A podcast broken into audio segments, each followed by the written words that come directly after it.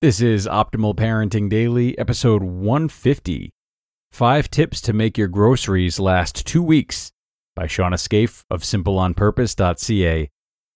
Hello, everybody, and welcome to another Thursday here on OPD with me, your host, Greg Audino. Now, for those who are new to the show, this is where I read to you from some of the best parenting blogs around.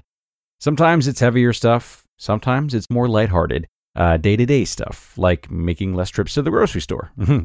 and that's what we've got today, thanks to Shawna Scafe, who has a never ending supply of good practical tips for moms. So let's hear what she has for us today as we optimize your life.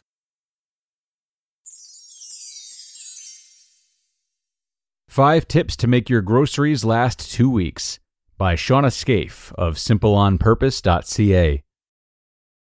We are entering a time when a lot of us are avoiding regular trips to the grocery store. We are honoring the stay at home protocols, and it has had some side effects on our meal situation. About four years ago, I started to simplify our groceries. One change we made was the two week grocery shop. We've moved it up to weekly in the recent year, but I wanted to reshare this post for the lessons I was learning and the strategies that were helping us maintain a two week shop. The fact is, I do not enjoy grocery shopping. I don't mind the meal planning or making an exorbitantly detailed list for my husband, who, God bless him, shops for us, even if it means navigating the suitable substitution pop quiz portion of the shopping. I do dislike having to shop every week, sometimes more. All the packing and unpacking, all the readjusting meal plans around the mystery substituted food item, so, when we brought in this new year with the plan to budget our butts off, we thought a monthly grocery shop to the big city would save us time and money.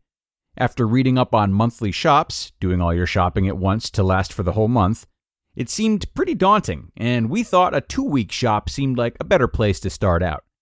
In the past, our frequent small trips to the store usually cost more than we intended, though I'm sure we aren't the only ones who go in for apples and bread and come out with a giant wheel of half priced brie, nachos, and mango juice. Not to mention it somehow took at least an hour every single trip. The other bonus of doing this two week shop is we can coordinate it with my Connor's week on, week off work schedule. This means we run out of food during Connor's time at home and restock before he has to go back to work, which works better than the opposite. Code I will black box challenge to the death to avoid grocery shopping alone with three small kids. When Connor is home, we plan a trip to the city for appointments or to visit family and incorporate a grocery shop in the mix. At this point, we bring all three kids in, two carts, and divide and conquer the list. I'd like to say this is a simple thing, but it usually ends up with my husband driving a cart devoted to children and snacks, with me being the pace cart ahead checking off the list like I'm on a nightmarish shopping spree game show that will only end in tears and a flurry of granola bar wrappers.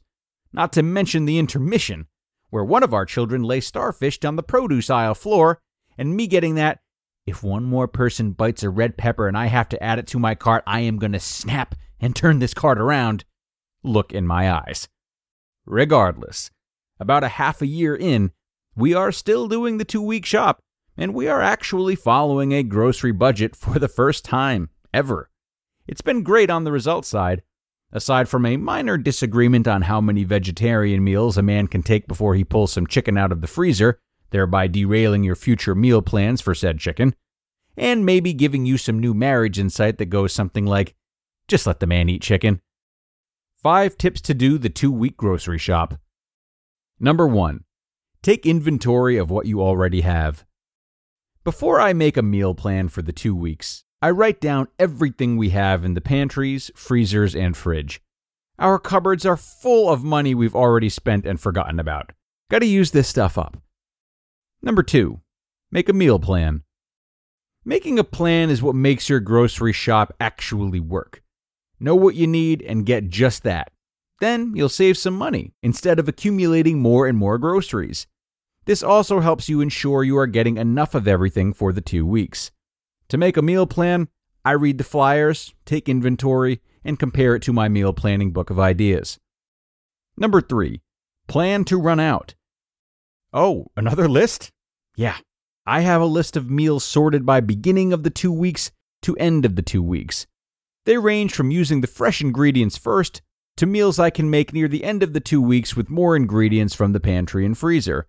We've learned a lot about meals we can make with what we have on hand in the freezer and pantry.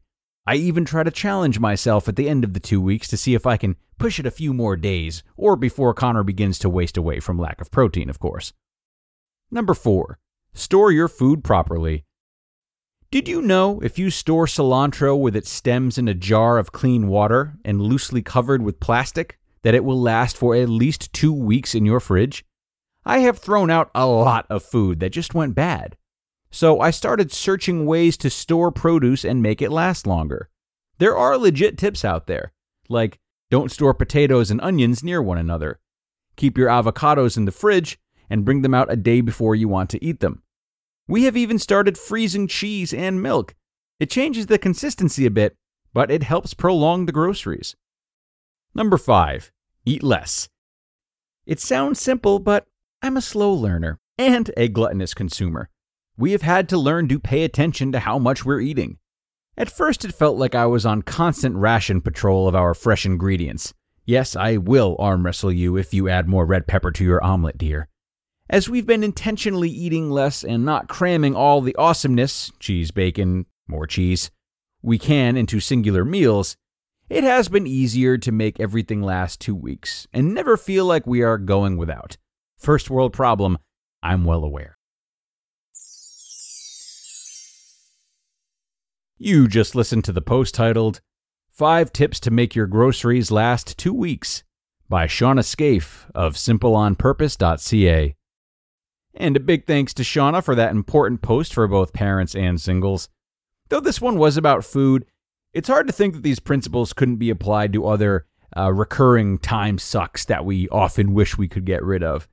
I recommend if you have something like this in your life, you know, maybe it's excessive clothes shopping, uh, constant trips to the laundromat, or always having to get gas. Remember that there are ways to stock up and use these products more efficiently. And planning to do so can really help you feel ahead of the curve, as well as less flustered on days when you normally have to run out to one of these places, but just don't have the time. Long term, this can really help us stay in rhythms and not divide our days too much and just stay focused on tasks at hand. So that's going to do it for today, everybody. I thank you so much for being here and joining me for another one of Shawna's great posts. We are done for now, but we've got more parenting content for you tomorrow, a doubleheader by Adina Soclof of Parenting Simply. I hope to see you there, where your optimal life awaits.